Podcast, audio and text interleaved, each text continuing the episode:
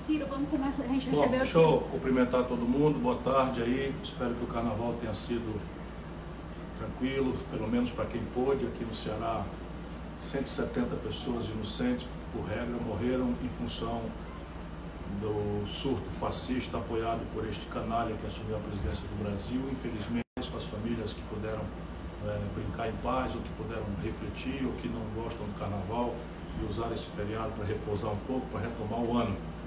E nós amanhecemos essa quarta-feira muito preocupados com os desdobramentos. Primeiro, dessa crise que está assinada para acontecer em mais de 15 estados brasileiros, que é a milicianização, ou seja, a transformação das polícias militares, ou parte importante delas, em milícias a serviço do nazifascismo representado pelo Bolsonaro e sua família de canalhas, porque os filhos são aqueles que ele covardemente bota para vir, como aconteceu no Ceará, apoiar milícia, apoiar genocidas, apoiar, eh, enfim, como eu posso demonstrar. E essa declaração do Bolsonaro, ontem ainda, não é, nas, no seu, nas suas redes sociais, mentindo para a população em cima de uma justa queixa que o nosso povo tem, com algumas deformações graves que há nos poderes do Brasil, no judiciário, no legislativo, e eu sou daqueles que não vou dourar a pílula. Há defeitos graves no judiciário brasileiro, gravíssimos, defeitos esses que eu nunca deixei de denunciar a vida inteira, há gravíssimos defeitos no parlamento brasileiro, defeitos esses que eu e o Cid, quando, por exemplo, apontou o dedo no nariz do Eduardo Cunha, denunciando que ele era um achacador e líder de uma quadrilha de achacadores, não é? nós temos demonstrado coerência nessa linha de raciocínio. Mas o Bolsonaro não está atacando as instituições por causa desses defeitos.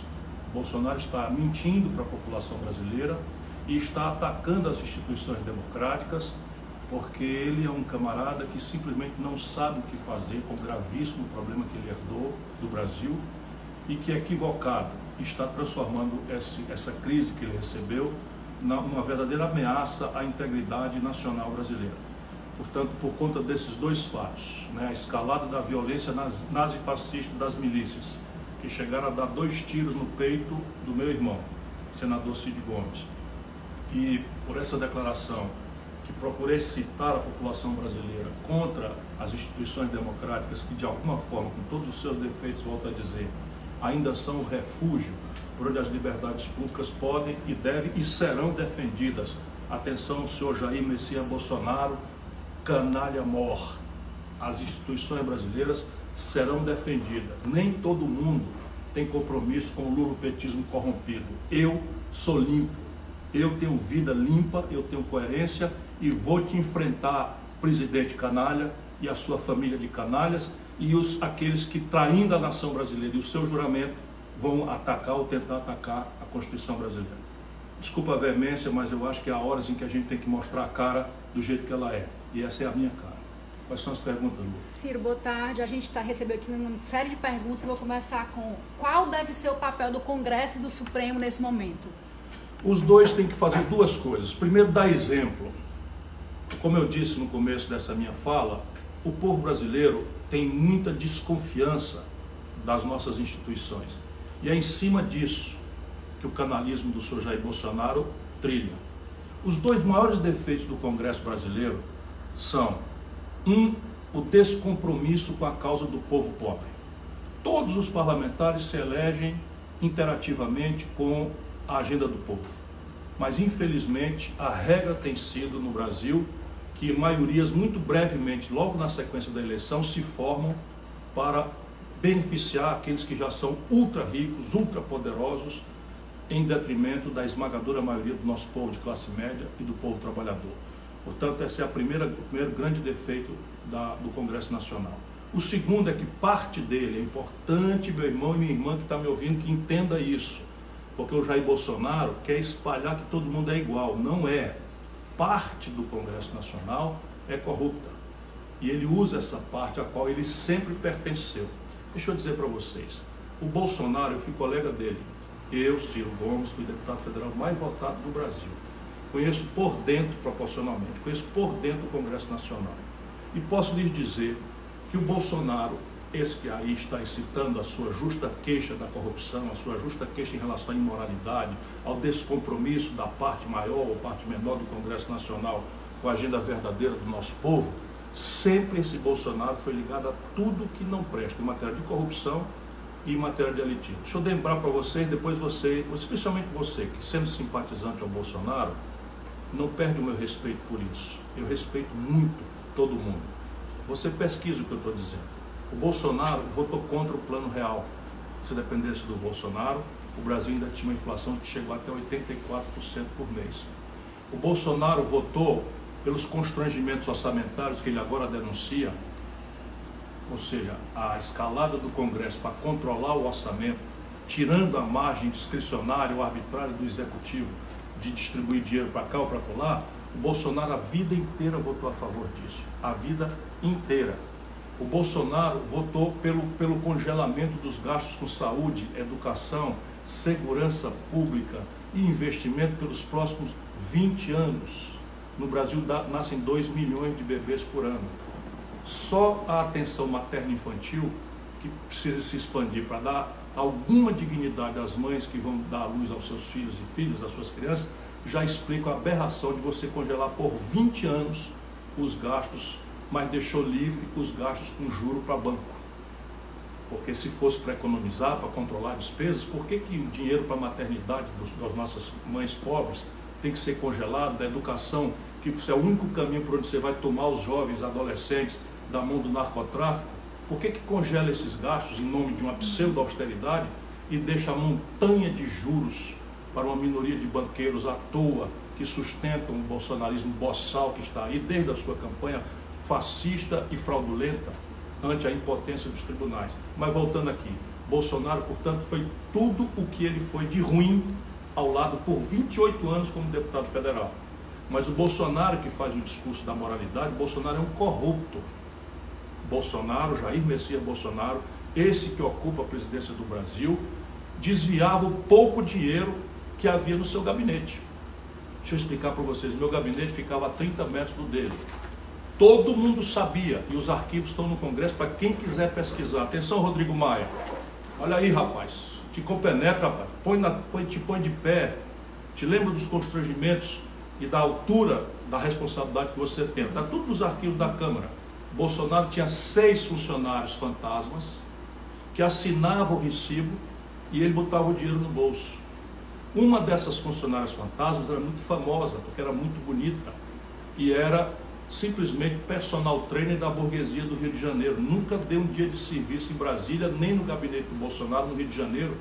Filha do Queiroz, que é a conexão do Bolsonaro com as milícias, que achacam, que roubam, que matam, que chantageiam, que fazem ligação clandestina de net e que eles querem espalhar pelo Brasil inteiro.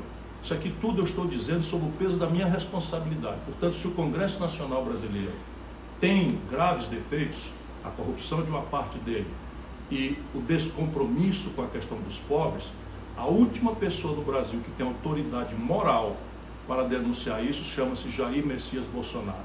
Jair Messias Bolsonaro tem um patrimônio familiar de 15 milhões de reais. Qualquer pessoa que se dedicar a fazer uma conta com correção monetária, se o Bolsonaro nunca tivesse comido nada, nunca tivesse bebido nada, não tivesse pago um aluguel nem um táxi e guardasse todo o dinheiro oficialmente ganho por ele ao longo da sua longa vida parlamentar, 28 anos, não teria esse dinheiro. De onde vê essa diferença? Todo mundo sabe, todo mundo sabe. Agora, Hoje o Bolsonaro chama a você, meu irmão, que está machucado pelo desemprego, que está chocado com a violência, que está chocado com o descalabro da política brasileira, que está chocado com os desvios de dinheiro e com a corrupção, para você ir para as ruas atacar os freios e contrapesos, que são a última barreira aonde a população pode ver respeitada as suas franquias. Estamos falando da liberdade de eu falar, de você falar, da liberdade dos trabalhadores se organizarem em sindicatos, desde que autorizados pela Constituição, o que a milícia violenta, é, bolsonarista, dentro das polícias militares não respeita, a letra está escrita. E aqui no Ceará, por exemplo, as Forças Armadas estão simplesmente passando pano. E esse é um outro assunto que eu quero abordar nessa live. O papel das Forças Armadas brasileiras já não é hora mais da gente fazer de conta que não está vendo a divisão, a grave omissão de um setor e a tentativa de manipulação do justo respeito que todos nós temos que ter pelas nossas Forças Armadas por um projeto político estreito e miúdo. Portanto, o Supremo Tribunal Federal também tem gravíssimos defeitos. Eu nunca deixei de fazer essas críticas, mas o Supremo Tribunal Federal é o último, na sequência do Congresso, é o último bastião aonde alguém violentado nos seus direitos pode reclamar. Se nós desmoralizarmos essas instituições, se nós deixarmos que o povo perca definitivamente a confiança nelas e acreditarmos que uma sargentada vai resolver o problema, nós mergulharemos o Brasil na sua crise final. Porque não haverá reconhecimento internacional. Os tempos não são mais aqueles tempos do imbecil Jair Bolsonaro, capitão que quis botar bomba em quartéis da, do, do, Exército para reclamar, como está fazendo agora com, com o bolsonarismo nazista dentro das PMs, melhoria de salário. Portanto, ah, ah, se está certo a gente criticar o Congresso, está certo a gente criticar o Supremo, não é o Bolsonaro que tem moral para isso, e nós outros sabemos que ao criticar, nós não queremos fechar essas instituições, nós queremos vê-las compenetradas pelo exemplo da sua, da sua grave tarefa, do seu grave dever nesse momento de trânsito que a nação brasileira está passando. Ciro, o Wellington pergunta, quais, quais leis o presidente infringiu com a incitação do fechamento do STF do Congresso quais medidas podem ser feitas, tomadas contra isso e quais penalidades é, existem na, previstas na lei para tal. E aí eu complemento, ele pode correr o risco de impeachment? Veja, ele vai, como bom covarde que sempre foi, ele vai recuar. Eu estou falando aqui ao vivo e tenho segurança absoluta, eu conheço a frouxidão moral do senhor Jair Messias Bolsonaro, ele vai recuar. Vai tentar dizer que não disse, vai tentar dizer que apenas replicou, etc, etc, porque ele é um frouxo, é um covarde, mas ele está está testando qual é o limite de resiliência, qual é o limite de confrontação, qual é o limite de resistência moral, cívica, que a sociedade brasileira e as suas instituições, frágeis como, como estão, debilitadas como estão, contraditórias como estão, desrespeitadas amplamente por parte grave da opinião brasileira por defeitos que são graves, e eu não me somo àqueles que querem alisar dizendo que eles são uma maravilha. Não são. Mas eles são, volto a dizer, garantidos pela ordem constitucional e o último refúgio onde as franquias e as liberdades e a própria soberania nacional brasileira e o respeito internacional do nosso país podem se ver guardados. Portanto, acho que ele vai recuar. Isso, entretanto, pode é, se desdobrar. Ele está excitando uma parte das pessoas, uma parte dessas pessoas são tão nazistas ou tão boçais quanto ele. Me dói muito dizer isso, mas é preciso também agora que a gente deixe claro que o Bolsonaro representa um fenômeno que eu não supunha tivesse tão enraizado no meio da sociedade brasileira. Corruptos, sabe, genocidas, estupradores, todos estão se sentindo representados, todos estão se sentindo autorizados a fazer o que quiserem bem entenderem, como matar uma família por causa de um acidente de trânsito, como estuprar uma mulher ou matar uma mulher por conta de, de, de, de absurdos, quanto matar crianças, adolescentes nas periferias. Enfim, é um momento grave como eu nunca vi na história brasileira. Mas o que, é que ele fez, do ponto de vista legal? Ele confronta o artigo da Constituição Federal que considera crime de responsabilidade, não é negócio de pedalada fiscal, como forçar a mão para fazer o golpe em 16. Aqui está escrito, é crime de responsabilidade atentar contra o livre exercício dos poderes constituídos. Portanto, se o presidente da República, por exemplo, tivesse uma tese no Congresso Nacional, e ele não tem nenhuma. Se ele tivesse uma grande questão em que a posição dele é, antagoniza com a maioria do Congresso, é absolutamente normal na democracia que o presidente da República fosse à televisão, convocasse um pronunciamento e esclarecesse à população qual é a contradição que há entre ele e uma maioria do Congresso, de maneira que a população informada pudesse pressionar legitimamente, por carta, por e-mail, por protesto, por passeata. Tudo isso é normal. Não é o que está acontecendo no Brasil. Não há nenhum projeto, não há nenhuma proposta, não há nenhuma contradição. A mesquinharia que este boçal que está na, na, na, na Secretaria-Geral de, de, Segurança Estacional, que é o general Heleno. General Heleno, eu lhe conheci pessoalmente, fui seu hóspede na Amazônia. O senhor é um boçal, traidor da farda do uniforme de Caxias. É sob sua coisa que a IFAB brasileira hospedou um narcotraficante para levar o vexame do nome do Brasil numa aeronave oficial da Força Aérea do Brasil e até hoje o senhor não deu um esclarecimento ao povo brasileiro. Essa é a sua tarefa como é responsável pela segurança institucional do país. Aonde é que o senhor estava quando entregaram a Embraer aos norte-americanos? Que sujeira o senhor explica subordinar um general brasileiro ao comando sul dos norte-americanos? Isso transforma o Brasil, rasgando o projeto nacional de defesa do Brasil, subordina o Brasil a um protetorado norte-americano que, no limite, nega a própria razão de ser da existência das Forças Armadas. O senhor não representa mais o Exército de Caxias. O senhor é um politiqueiro boçal igual ao seu chefe. E eu quero muito continuar esse debate com o senhor, porque eu lhe conheço profundamente bem e o senhor que hoje está aí apaixonado pelo poder, não é mais o homem aqui, eu, porque eu, inclusive tive admiração e muitos elogios já fiz. O senhor é um traidor do Brasil, um traidor do Brasil, violando o seu juramento à Constituição e se servindo como um politiqueiro, mas medo do senhor tem muito mais com a mão suja de cocô do que a ameaça do senhor mobilizar forças armadas que não lhe acompanharão nessa aventura estúpida. Vocês estão vendo que eu não estou nem um pouco é, feliz com o que eu estou dizendo. Mas ou a gente diz as coisas como tem que ser ditas, ou esse país talvez não tenha mais outra oportunidade. É, Ciro, o aparelhamento do gabinete presidencial por militares é proposital? E eu complemento, nós corremos o risco de um golpe militar, ou de um autogolpe? Não há a menor dúvida de que na cabeça do Bolsonaro está esse despropósito. Isso também só se surpreende quem não conhece o Bolsonaro. Bolsonaro a vida inteira, inclusive em entrevistas públicas, quem quiser pesquisa na internet, demonstrou sua, seu desapreço à democracia e aos seus ritos. Embora tenha sido um inútil parlamentar por 28 anos, não foi quatro anos, nunca deu um dia de serviço, ligado a tudo que não presta, que está na cadeia da política do Rio de Janeiro. Ô meu irmão, meu irmão, não é possível. Que, com quem estava o Eduardo Bolsonaro, o, o, o, o, o Messias Bolsonaro, na confrontação do Eduardo Cunha? Quem o, Jair Bolsonaro apoiou nas disputas do Sérgio Cabral, na disputa né, do Pisciani, na disputa dessa escória que está toda na cadeia no Rio de Janeiro. O Jair Bolsonaro estava junto com eles essa, essa, essa carreira inteira. Inteira. E é esse homem que nós vamos imaginar. Mas na cabeça dele, voltando para responder a pergunta, a ideia de democracia, de diálogo, de conflitos naturais num país desigualíssimo, num país profundamente marcado pelo elitismo, pelo abandono da agenda do povo, pela desconfiança do povo nas suas elites, ele navega nesse sonho autoritário que ele simplesmente não sabe o que fazer.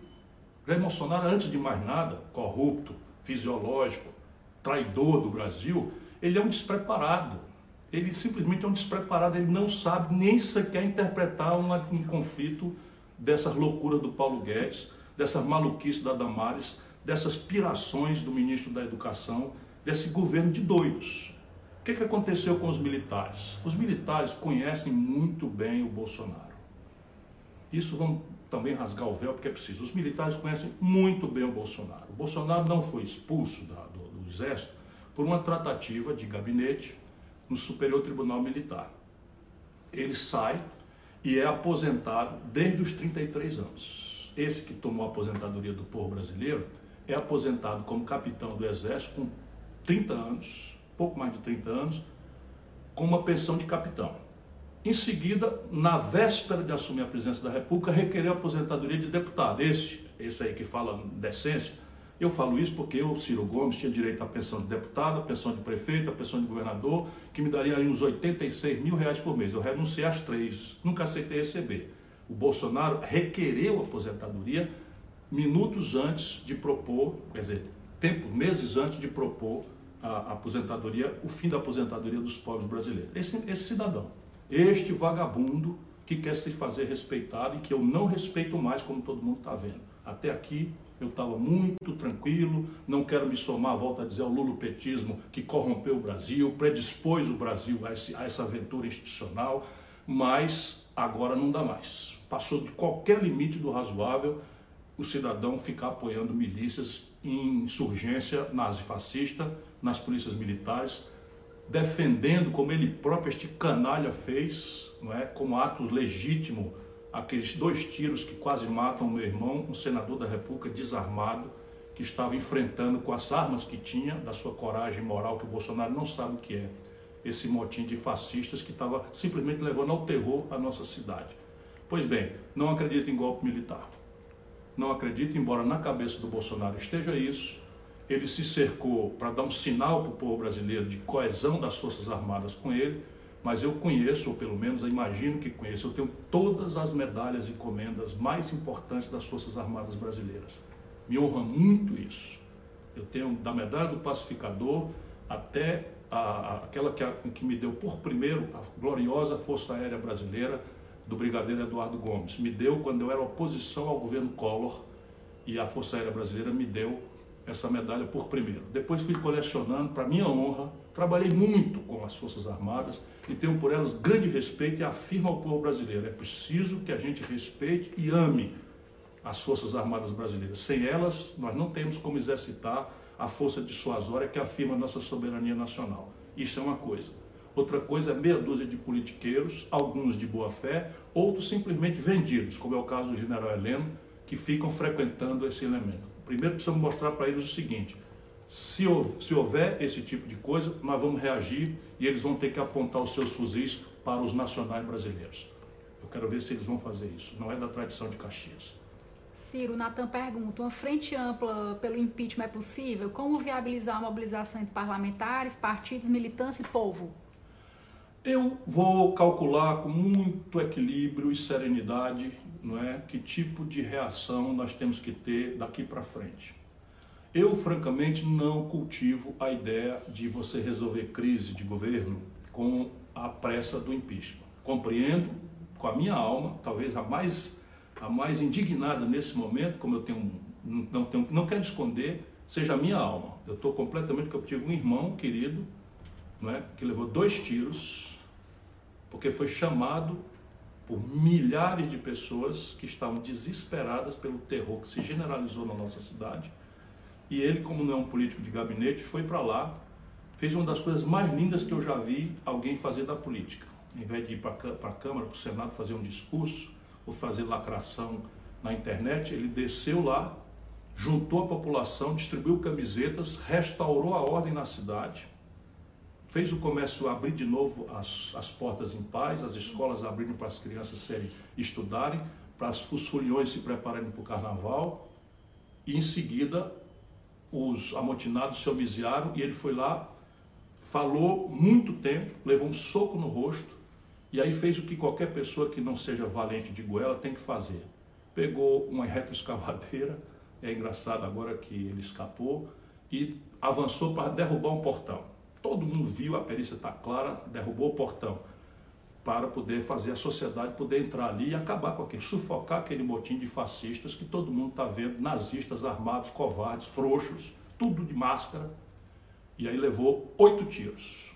Dois pegaram no peito dele, quase perto do coração. No mesmo dia, o atual presidente da República do Brasil, junto com esse vagabundo, que é o ministro Onyx Lorenzetti, pilantra, pilantra, que eu conheço de longa data também, né, foram defender a aberração como se legítima defesa fosse dos, dos fascistas, dos bandidos encapuzados que estavam aterrorizando uma cidade. Infelizmente, daqui para frente nós vamos nos transformar no terror do senhor Jair Messias Bolsonaro. Impeachment não é solução para governo ruim. Impeachment é quando se comete crime de responsabilidade dolosamente. Como eu disse a vocês, ele está confrontando o artigo da Constituição que desenha, que descreve o crime de responsabilidade. Vamos ver o que, é que as instituições que ele quer fechar vão fazer. Ciro, Lucas pergunta: você acredita que os políticos do centro eh, estão com medo de assumir posição contra o Bolsonaro? O, os políticos brasileiros, além desse defeito grave que eu disse do elitismo e da, e da corrupção de parte importante, os políticos brasileiros também têm essa característica de uma extensa covardia, mas não são de centro, não. Hoje, o que eu vi é, do lulopetismo corrompido, fazendo relativizações, é, o, o identitarismo como apologia dos interesses, ainda que legítimos, de grupos de interesse, né, na hora em que alguém tem coragem de resistir, põe de pé uma cidade, o poder civil, sabe que cidade é essa? E não é por acaso que ela foi escolhida. Vá na, vá na internet e pesquise qual é o melhor índice de educação do ensino básico do Brasil. Você vai encontrar Sobral, uma cidade pobre do interior do Nordeste. Vá na internet e veja qual é o índice de mortalidade infantil menor do Brasil, igual a países da Europa mais ricos, muito melhor do que dos Estados Unidos. Vai encontrar Sobral. Veja na internet. Vá na internet e veja a proporção de estudantes universitários com proporção da população. A nossa cidade, Sobral, tem mais de 22 mil estudantes universitários numa população de 200 mil habitantes. Vá ver qual é o estado que conseguiu reverter o processo de desindustrialização do Brasil e a proporção de trabalhadores industriais. Aí vai encontrar Sobral no interior do Nordeste brasileiro. Por isso é que foi escolhida. Estavam lá assessores dessa, desta maluca, desonesta, picareta que se chama Damares, estavam lá em Sobral. Uma major ligado ao PSL do Rio de Janeiro, a tudo que não presta das milícias, do contrabando, do crime organizado, estava lá, estava aqui, só tá aqui no Ceará, onde eu estou, estou aqui em Fortaleza, enfim. E tudo isso representa né, um comportamento omisso, covarde de parte dos políticos. Mal sabem eles que quando a gente começa a fazer esse tipo de elegância, esse tipo de, né, de moderação, o que se está fazendo é rasgar a Constituição e destruir a democracia e as liberdades. Ciro, Gustavo é, pergunta: quando é que a esquerda vai sair da a oposição vai sair da inércia, articular com o centro e a direita pensante para realmente assumir um protagonismo que atravesse as bolas ideológicas? Não é temerário convocar a população para manifestações, uma vez que os ânimos estão acirrados e 99% das forças de segurança estão alinhadas ao bolsonarismo? Eu acho, eu não gostaria de ver nenhum brasileiro se precipitar nem correr os riscos que nós estamos correndo por dever nós temos um risco a correr porque é uma inerência da nossa vocação e da nossa fidelidade ao nosso povo. Sabe o que é que nós tivemos de votos aqui na última eleição? O nosso governador foi o governador mais votado do Brasil, proporcionalmente não tirou 80% dos votos. Sabe quem foi o senador mais votado do Brasil? 80% dos votos, o Cid Gomes, esse que levou dois tiros e que o Bolsonaro e sua quadrilha de filhos bandidos defendeu junto com esse Onyx Lorenzoni, que é outro vagabundo, pilantra, que eu também conheço de longa data. Pois bem, nós estamos fazendo a nossa parte. Se protejam, não defendo para ninguém que corra esses riscos, mas é preciso sair do computador, é preciso agir, é preciso estabelecer redes, estabelecer conexões, para que a gente se prepare, mais do que isso, para que a gente demonstre a Brasília que não será assim tão fácil para eles violentar a Constituição e reinstalar um período autoritário no nosso país. É, o pessoal está perguntando aqui sobre o general Santos Cruz. Se o senhor acha que ele tem algum valor cívico e ético? O fato dele ter saído do governo é um indicativo importante de que ele tem limites éticos, sim. Eu discordo muito não é, dessa coisa de você supervalorizar a, a, a, tutela militar sobre uma nação de 210 milhões de habitantes. Os militares têm um papel essencial, como eu já disse. Nunca ninguém me viu nem verá né, desrespeitar a institucionalidade das Forças Armadas do país. Mas não é possível fazer de conta que o general Brilhante Usto, um torturador bárbaro, que fazia usar, usava ratos para morder a, o, a vagina de, de pessoas, de senhoras indefesas, possa ser uma pessoa defensável.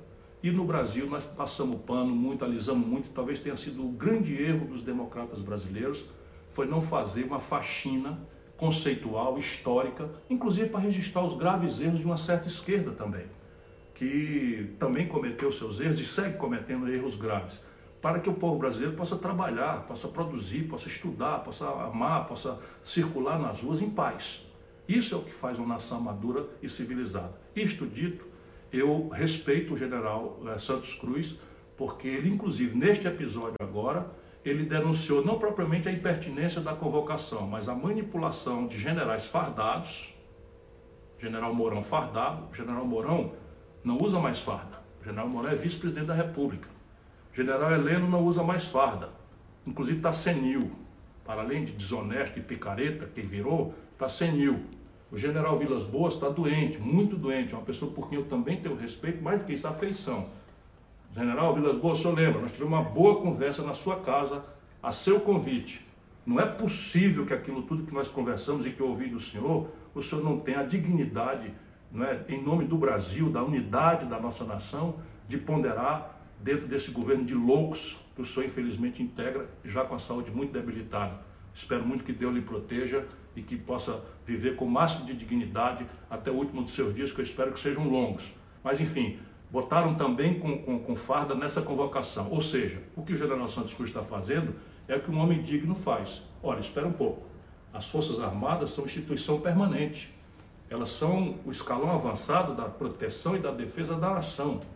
Elas não têm nem podem ser utilizadas ou manipuladas a serviço de governos, de crise de governo, de conjuntura de governo, de concepções de governo. Isso é o mundanismo do dia a dia. Porque se amanhã se transforma né, a polícia militar num partido político, se transforma o exército num partido político, se começa a se aceitar que garotos de 20 anos que ganham no Ceará R$ 4.500 para começar com 20 anos de idade, enquanto São Paulo pagam 3.180 para o mesmo garoto de 20 anos começar como PM, está valendo também para o recruta do Exército? Isso é uma coisa que tem que se fazer a pergunta: por que, que vale para um jovem eh, amotinado cearense, que ele está fazendo uma coisa digna, defendendo o seu justo interesse por um salário melhor, ganhando R$ 4.500 para começar a vida? Para começar, podemos incrementar em mais 60% de gratificação. Não estou dizendo que é muito dinheiro, não. A vida é dura, a vida é difícil. E a minha vida é dedicada a ajudar os trabalhadores a melhorar a sua condição. Agora a pergunta é outra. É razoável que um estado pobre como o Ceará seja obrigado a pagar mais do que R$ 4.500, enquanto São Paulo paga R$ 3.180? Ou ainda mais, é razoável que não podendo pagar o policial armado infernize a vida da comunidade, promova 180 homicídios, que é a conta de que está aí de sangue, enquanto a garantia da lei da ordem aqui faz de conta que não tem nada a ver com isso. É razoável? Por que, que os recrutas das Forças Armadas não podem fazer também? Vou fazer uma pergunta aqui de novo. Por que, que os recrutas das Forças Armadas brasileiras, da Força Aérea, da nossa Marinha, da nossa Aeronáutica, da Força Aérea, do nosso Exército Glorioso de Caxias, por que, que eles não podem também? Por que, que eles não se juntam agora aos amotinados, com fuzis? Por que, que não põem Fortaleza sob sítio para exigir ganhar um mínimo de dignidade? É isso, senhores generais, que os senhores querem para o país? É isso que os senhores querem defender de um líder deslocado que os senhores estão aceitando? Que avance na direção de militarizar o governo inteiro para fazer de conta para a população, que são as Forças Armadas, que estão governando nesse momento de desatino, irresponsabilidade e canalice que governa o Brasil de hoje? É isso? O Marcelo Dantas do Rio Grande do Sul pergunta: Ciro, o que fazer no dia 15 então? Ir para o enfrentamento ou deixar que eles se manifestem? Deixa que eles se manifestem, porque nós temos limites nossos limites não podem ser transgredidos e a gente ficar parecido com eles. Nós não somos iguais a eles.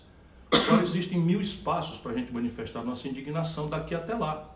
Fale com seu parente, com seu amigo, com seu irmão. Faça ponderações, pergunte a eles qual é a questão.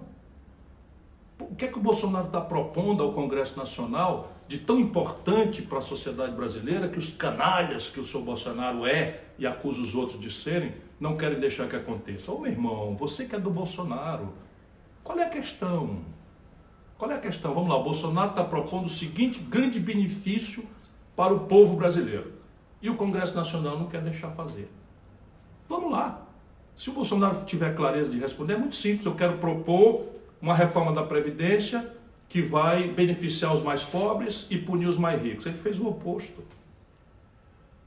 Ele vai propor um sistema tributário. Vamos fazer um sistema tributário. E o Congresso Nacional quer fazer. Cadê a proposta do Bolsonaro? Nós vamos fazer uma cobrança dos impostos sobre lucros e dividendos, das grandes heranças dos bilionários. Ô meu irmão general, meu irmão almirante, meu irmão brigadeiro, você paga 27,5% de imposto de renda do seu soldo vive mudando de cidade, seus filhos cada um desfazendo seus, suas, suas comunidades e tal, você paga 27,5%, o canalha que o Jair Bolsonaro nomeou para secretário de desestatização, ou seja, o cara que está encarregado de vender o Brasil a preço de nada para os estrangeiros, é dono da localiza, não paga imposto. Cadê a proposta para a gente dizer que esse Congresso não está reagindo? Cadê a proposta sobre as grandes heranças? Só o Brasil a Estônia, os bancos, meu irmão. Ô general, ô brigadeiro, ô tenente, ô capitão, meu irmão, só o Brasil e a pequena Estônia do leste da Ásia não cobram tributo sobre lucros e dividendos. Em, no ano agora de 2019, do Bolsonaro, os bancos brasileiros, cinco, distribuíram 59 bilhões de reais de lucros e dividendos sem pagar um centavo, enquanto um tenente morre com 27% de imposto de renda. Essa questão, vamos propor, Bolsonaro. Propõe, aí na hora que o Congresso não quiser fazer, porque o Congresso tem defeitos. Aí a gente tem uma razão de ser de mobilizar a opinião pública. Não é, o Bolsonaro está mobilizando a opinião pública contra o lado bom do Congresso. Não deixaram, generais, vocês sabem disso, e eu sei disso. Serviços de inteligência do mundo inteiro estão atuando aqui no Brasil por conta da escaramuça com a Venezuela. Os russos estão atuando, os chineses estão atuando. Vocês sabem disso. Bolsonaro quis arrastar o Brasil para uma escalada bélica contra a Venezuela. Quem impediu isso foram os senhores das reuniões secretas e o parlamento brasileiro, que lembrou a ele que quem autoriza a guerra é o parlamento. Não, não é possível que a gente não se compenetre. Então, se protejam, isso era a pergunta, né? Se protejam, deixem que eles vão às ruas, pacto tem em toda a sociedade e eles estão diminuindo. Cada dia que passa são, menor, são menos e mais agressivos, mais violentos. Por isso, nossa, nossa, nossa reação tem que ser organizada. E nós vamos cuidar disso, de organizar a reação, mas uma coisa fique certa, e já está demonstrada ali pelo gesto do CID. Nós não temos medo deles, não. Ciro, a Laura do Rio de Janeiro pergunta: é possível mudar as polícias no Brasil? Eu estou muito convencido de que é inadiável que a gente ponha isso em debate. Não é? Vocês têm uma estrutura que nós herdamos do período militar de forças auxiliares das Forças Armadas, que são um efetivo hoje maior do que as Forças Armadas. Senhores generais, por favor, os números. Todo o efetivo das nossas Forças Armadas não chega hoje a 300 mil pessoas, com a capacidade operacional absolutamente restrita em função das contingências e restrições que se agravaram nos últimos anos no Brasil. Pois bem, as PMs que estão tomando o controle dos governos estaduais já são mais de 500 mil. Veja o mineiro, você, meu irmão, Minas Gerais está quebrado. Minas Gerais está com um buraco anual de mais de 13 bilhões de reais. Minas Gerais não pagou o 13 terceiro salário dos, dos servidores, dos professores. Os professores de Minas estão em greve. Ganham menos do que o estado do Ceará, que é muito pobre. O, a Minas Gerais está sem pagar o, a, o débito com a União, já se aproxima de 90 bilhões de reais a inadimplência. E o senhor Zema acabou de dar 41% de aumento para os PMs. Volto a dizer, pedir melhoria de salário é absolutamente legítimo. Não seria eu a desmerecer a justa queixa de qualquer categoria de trabalhadores por melhores salários. Mas não é mais disso que se trata. Vai pagar isso com que, Zema? Vai pagar isso com que, Zema? Isso é o Brasil, né? É que essa canalha do Bolsonaro produziu para todos nós. Está aí. Vai pagar com que dinheiro? 41% se não tem condição de pagar. Está retendo o ICMS dos municípios. Em nome de quê? É, Ciro, é... estão perguntando aqui como é que está a situação do motim aqui no Ceará. Eles, como, como, como é natural, eles perderam e agora está aqui, confinados praticamente. Todos saíram das ruas, pararam aquele terror, a partir daquele próprio evento onde o CID se expôs ao risco de morrer, né? eles sumiram da rua, não estão mais fazendo aquelas coisas de terrorismo na rua, de, de, de confrontar a polícia civil, que não parou, de confrontar a PFOS, que não parou, de confrontar os bombeiros, que não pararam, e estão recolhidos dentro de, de, quartéis, né? de alguns poucos quartéis, e radicalizando. Né? Radicalizando é, com, com ideias. Ontem foi constituída uma comissão pelo governador para tentar mediar. Agora, eu respeito muito a posição não é, que as autoridades constituídas tirarem, mas eu, Ciro Gomes, sei e aviso a todos vocês: se nós não resolvermos essa parada aqui no Ceará, com o sacrifício que for necessário, vocês vão assistir em 12 estados do Brasil, para começar, a mesma baderna a, a Pati, Pati Paz do Rio Grande do Sul está dizendo aqui que tá cheio de bolsominho aqui na live. Eu vou, vou fazer uma pergunta aqui que parece Pega um deles aí. É, que a gente quer democrático. Não, não, eu quero conversar o, com eles. O Cid Gomes vai responder na justiça por tentativa de homicídio? Vai. Não tem muita simplicidade de fazer isso. Ele leva três tiros, dois pegam no peito dele e ninguém tem sequer um arranhão. E aí a gente vai ver quem estava em legítima defesa e quem não estava. É, outra aqui na, nessa, na, nessa mesma linha. Você e seu irmão desafiam ou são contra os policiais? Ninguém fez pela Polícia do Ceará o que nós fizemos. Ninguém. Olha o que eu estou lhe dizendo aqui. Ninguém na história do Ceará fez pela Polícia do Ceará o que nós fizemos. Só para você ter uma ideia, a Brigada do Rio Grande do Sul, não sei se é um companheiro do Rio Grande do Sul, a Brigada do Rio Grande do Sul, quando eu era colega do Colares, tem hoje a metade do efetivo que tinha quando eu era governador. Hoje, o Ceará tem o triplo do efetivo que tinha quando eu era governador. Aqui no Ceará, quando o Cid assumiu, um policial usava o 38 e se atirasse descontava do salário. Aqui no Ceará, o carro que a polícia usava era um Gol, Gol 1000, que não dava conta de correr atrás de nem sequer de uma motocicleta. Aqui no Ceará não tinha uma academia de polícia com um mínimo de qualificação.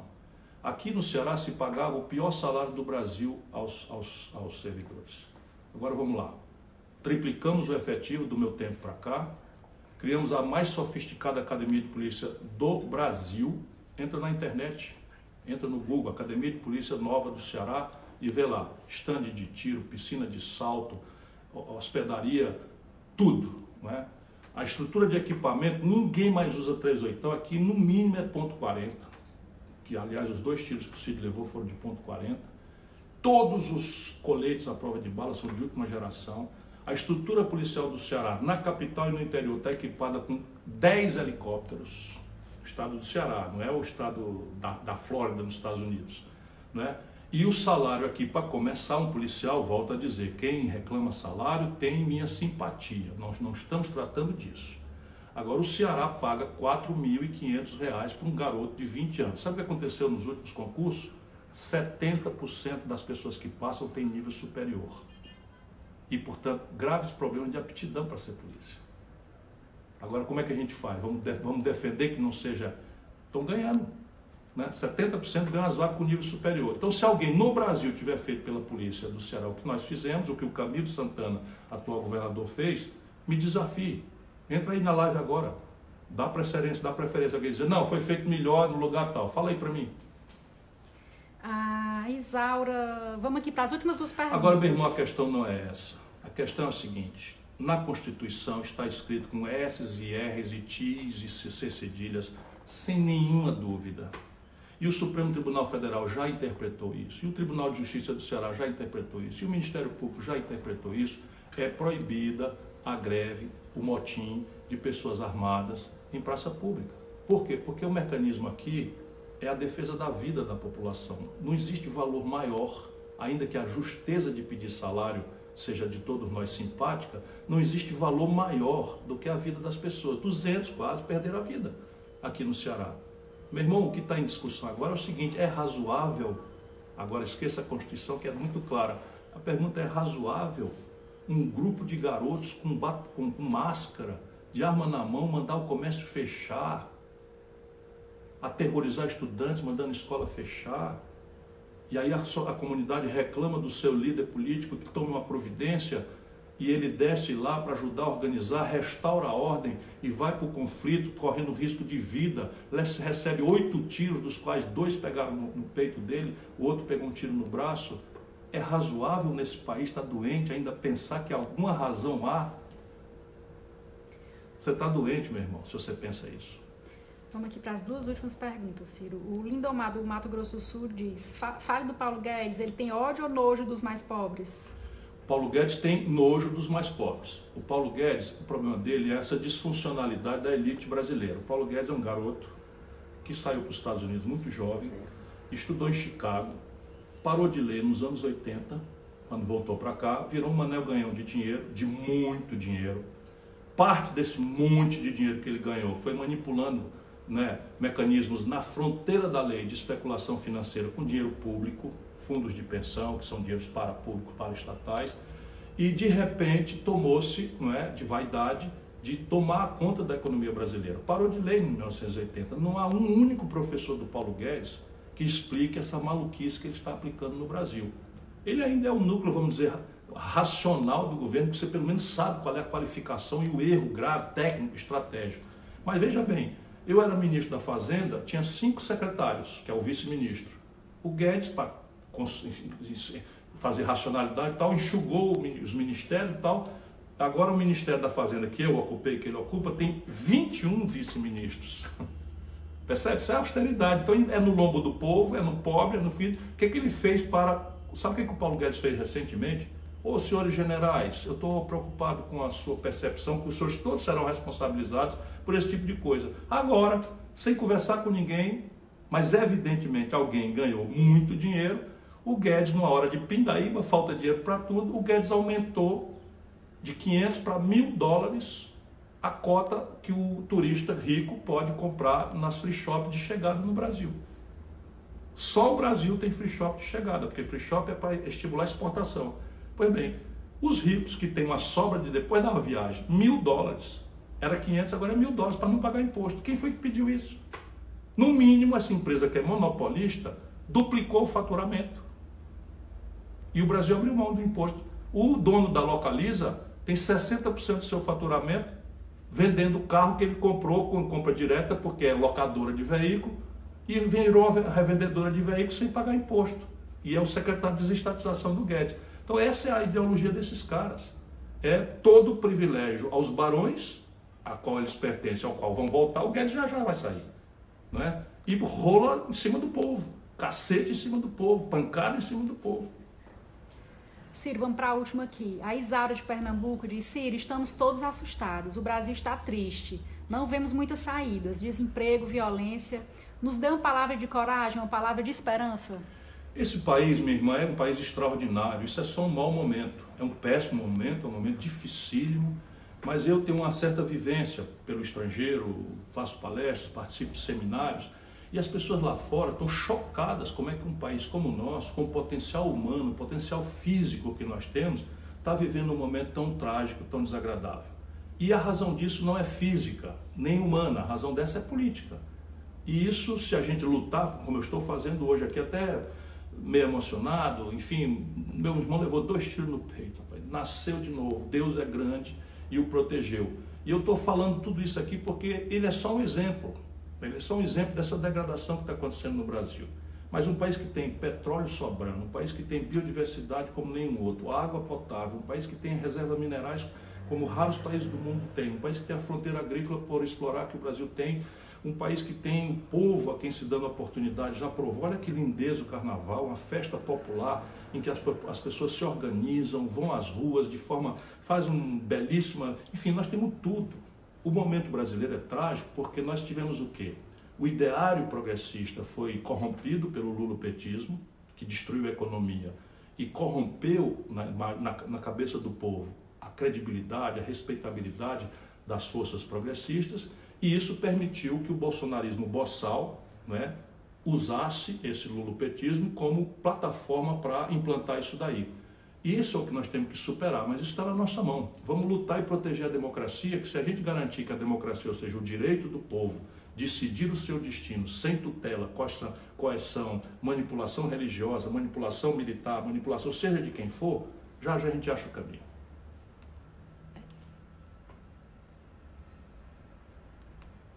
bro?